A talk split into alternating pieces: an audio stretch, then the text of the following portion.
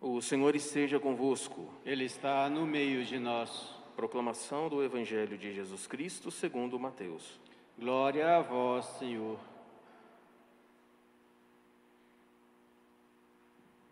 Naquele tempo, disse Jesus aos seus discípulos: Em vosso caminho anunciai, o reino dos céus está próximo.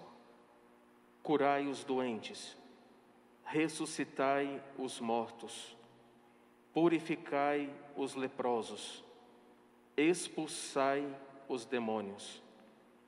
De graça recebestes, de graça deveis dar. Não leveis ouro nem prata, nem dinheiro nos vossos cintos, nem sacola para o caminho, nem duas túnicas, nem sandálias, nem bastão, porque o operário tem direito ao seu sustento. Em qualquer cidade ou povoado onde entrardes, informai-vos para saber quem ali seja digno. Hospedai-vos com ele até a vossa partida. Ao entrardes numa casa, saudai-a.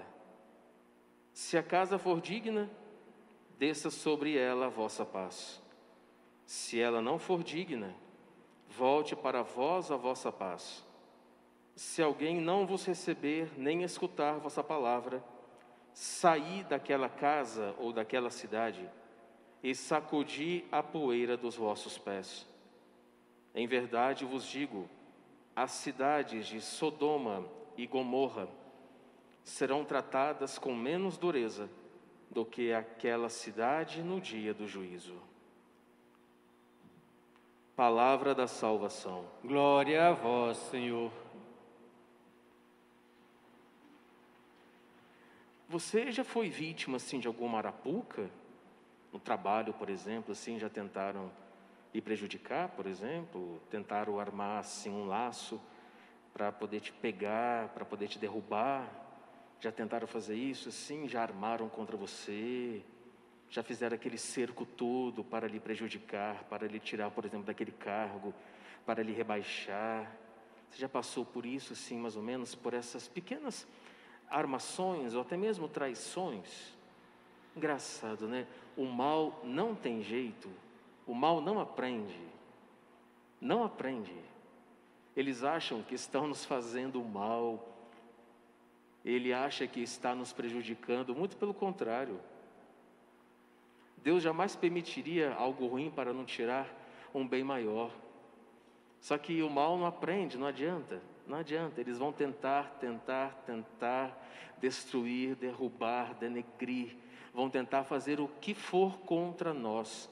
Só que no fundo, no fundo, com a permissão divina, no final o bem sempre triunfa.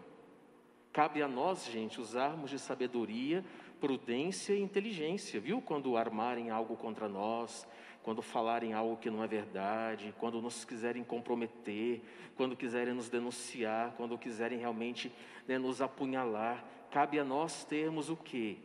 A prudência, Cabe a nós termos realmente a certeza de que estamos em Deus. Cabe a nós termos realmente uma vida de oração, uma vida santa, porque quando essas coisas acontecem ou aconteceram, se nós estivermos numa vida em Deus, a gente vai tirar de letra. Deixem fazer o mal, podem ficar tranquilos. Não existe a lei do retorno? Existe. Pronto. Não se preocupem, não se vinguem. Não.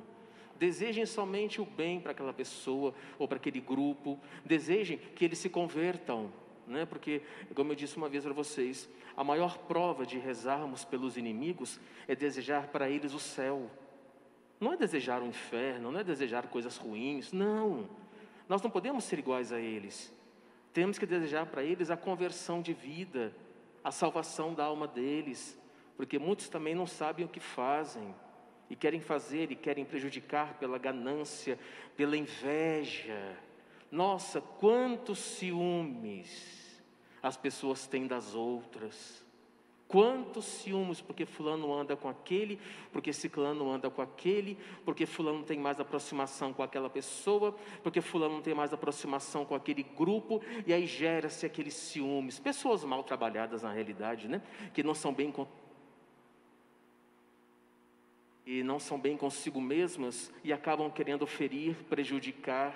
Então fiquemos muito atentos, meus irmãos, muito atentos quando a gente se deparar com pessoas dessa forma, que queiram realmente aprontar conosco, prudência, vida de oração sempre, e sempre reze por elas, porque com certeza elas ainda não encontraram a Deus. E não é porque estão dentro da igreja que todos conhecem a Deus, viu? Infelizmente. É triste dizer isso a vocês, mas nem todos que estão na igreja estão convertidos, nem todos que estão na igreja querem realmente a salvação, nem todos que estão dentro da igreja são santos, nem todos que estão dentro da igreja querem realmente uma vida santa. Muitos vão sendo levados, levados, levados pelas ondas. Não, nós não podemos fazer o mal para os outros. Se eu não posso ajudar, atrapalhar também eu não vou.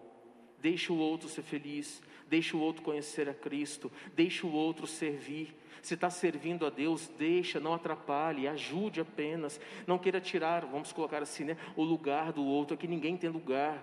Aqui todos nós somos chamados a servir. Amar a Deus dentro da igreja é servir com alegria, é fazer tudo aquilo que Ele nos disser. Se nós entendêssemos isso, teríamos menos brigas, rixas, ciúmes, desavenças, dissabores, divisões dentro da própria igreja, dentro da paróquia, dentro da capela, seja onde for. Se entendêssemos verdadeiramente a nossa função dentro de uma pastoral, dentro de um movimento, haveria muito menos confusões, diz que me disses, um fala do outro que não sei o quê. Não, não é assim a vida cristã. Os cristãos não podem, os cristãos não podem agir dessa forma. Nós temos que ser diferentes. Temos que buscar aqui dentro somente o céu, somente a vida eterna. Empurra o teu irmão para a vida eterna. Não esprema ele para baixo, mas levante o seu irmão. Mas se você não tiver a capacidade de levantar o seu irmão, não espizinha, não pisa, não deseja o mal, não, não arme contra ele, não precisa disso. Nosso Senhor nos pede paguemos o mal sempre com o bem. Quando a gente aprender a pagar o mal com o bem, aí sim a gente vira santo.